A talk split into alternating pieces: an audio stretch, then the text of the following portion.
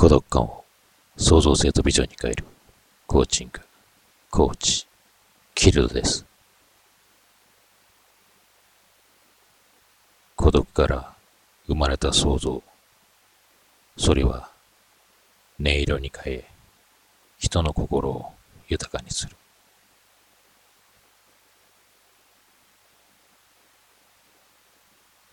人はパンのみで生きるものではない。新約聖書の中で40日の荒行期間、イエスが悪魔に答えた言葉である。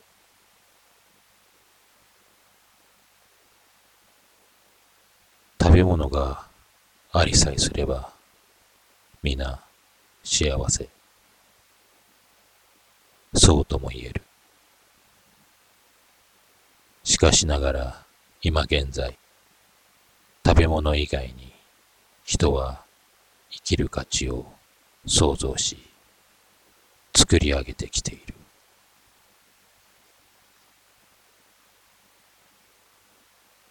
絵画、彫刻、音楽、お笑いといった人々を楽しませる芸術、娯楽として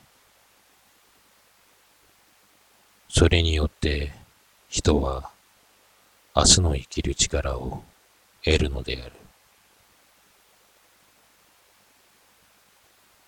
その中で私は孤独の中、天才と言われたモーツァルトについて語りたい。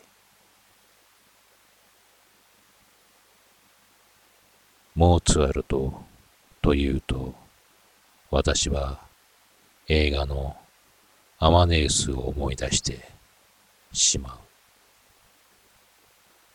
そしてあの音楽、レクイエムが何とも言えない凄さがある。人の誕生から臨終に至るその間の人の生き様が生き生きと音楽として表現されている。映画だけではない。どのテレビ局か忘れたが、10時間くらいだったか。海外の連続ドラマのモーツァルト伝を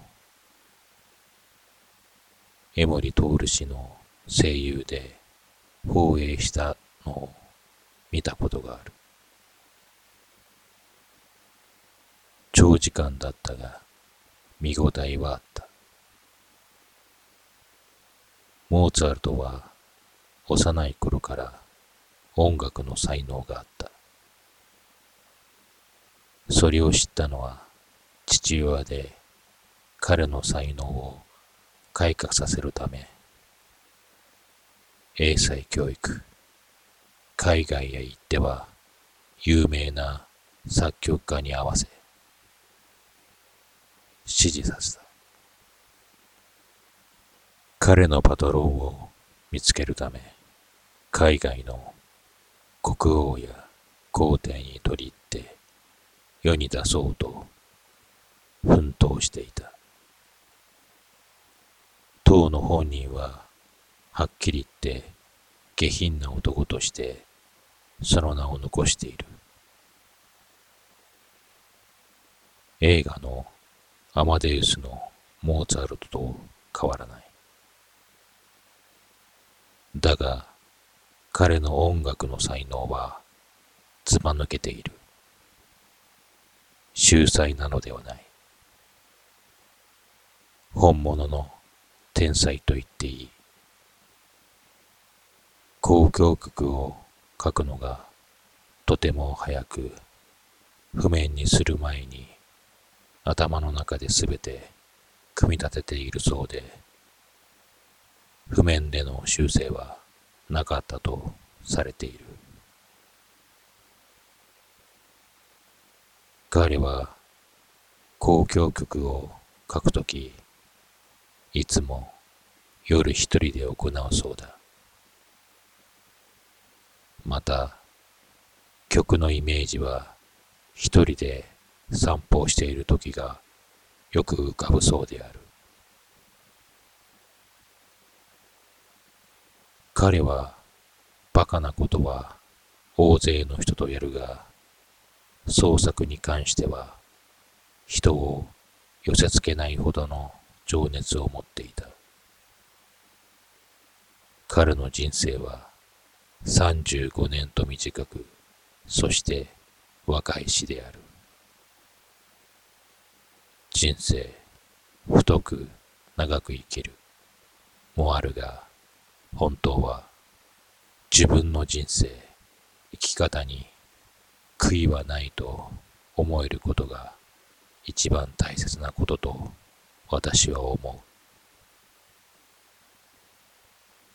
モーツァルトの音楽は今も多くの人々に愛され演奏されている。彼の音楽に対する天才的な創造は人間の脳裏に入り込み音色とともに癒しと安らぎを与える孤独感を創造性とビジョンに変えるコーチングコーチキルドです。